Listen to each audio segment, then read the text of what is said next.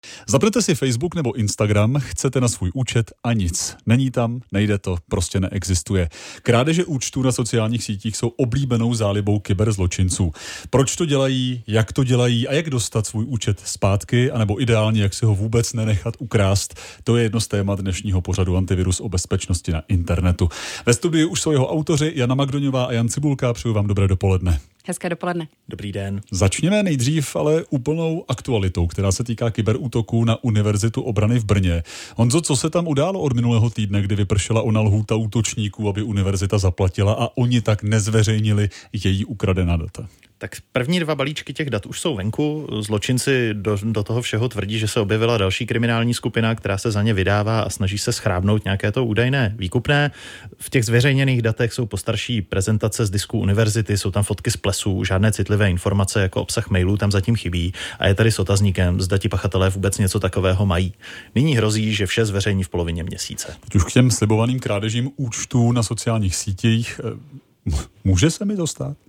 Ano, může. A nejnebezpečnější je si myslet, že nemůže. Když máš třeba eh, účet, kde je málo sledujících, málo aktivity a tak dále, tak i tento účet je v ohrožení. Konkrétně u tebe, Jirko, tak eh, ty jsi veřejně známá osoba, tak eh, ty jsi vlastně lákavější cíl pro ty útočníky ještě víc. No a proč by někdo kradl účet, který má jenom pár stovek nebo tisíc sledujících? A my máme zkušenost, nebo Poslední případ od naší kolegyně, její dcera, přišla teď nedávno o svůj účet, měla tam 800 sledujících, měla asi 80 příspěvků, teda nic velkého.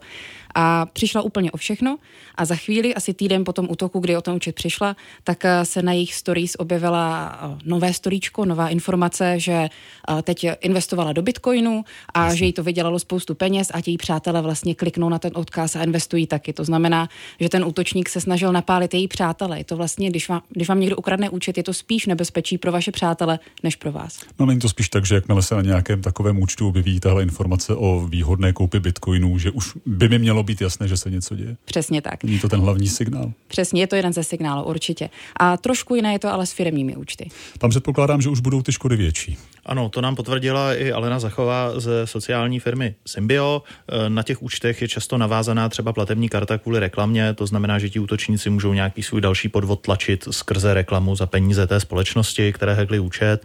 Navíc ta společnost o ten účet může přijít, přijde o sledující a poškodí to nějakým způsobem její pověst. Jak vůbec útočníci ony účty kradou? Jak se dostanou k mému heslu? Nedělají to ručně, to je důležité vědět, dělají to roboti, to znamená, uh, oni zkouší uniklé databáze e-mailů a hesel, které si zadáme třeba do nějakého e-shopu. To je třeba důvod, proč je důležité nedávat stejné heslo všude.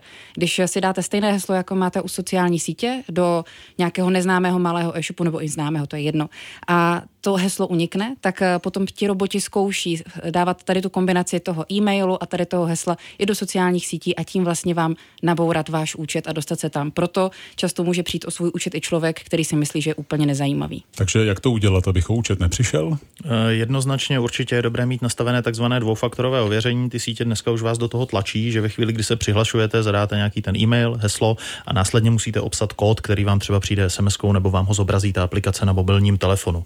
A ideálně, pokud samozřejmě bezpečnost berete trošku vážně, tak používat správce hesel, to znamená na každém účtu mít nové, úplně jiné heslo. No a pro firmy to samé platí taky. Také tam ještě důležité hlídat, jak je to s bývalými zaměstnanci, protože někdy vám tam zůstane eh, člověk, který už odešel a furt má přístup do firmního účtu a může tam udělat paseku. Stejně tak, pokud jeden ze správců těch účtů nemá dvoufaktorové ověření, tak už ten může být vlastně ten slabý článek, jak se tam útočník dostane. No a na závěr řekněme, když už se to tedy stane, když o účet přijdu, co můžu dělat?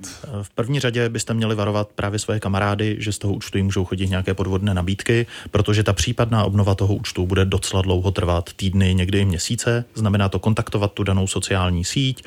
Je to například na adrese facebook.com lomeno hacked a následně tedy tam projít nějakým procesem. Znamená to často vyfotit svůj občanský průkaz, potvrdit e-mail a podobně. Pokud jste hlavně přišli i o přístup k mailu, který na té sociální síti máte nastaven, tak máte víceméně smůlu a neobnovíte pravděpodobně vůbec nic.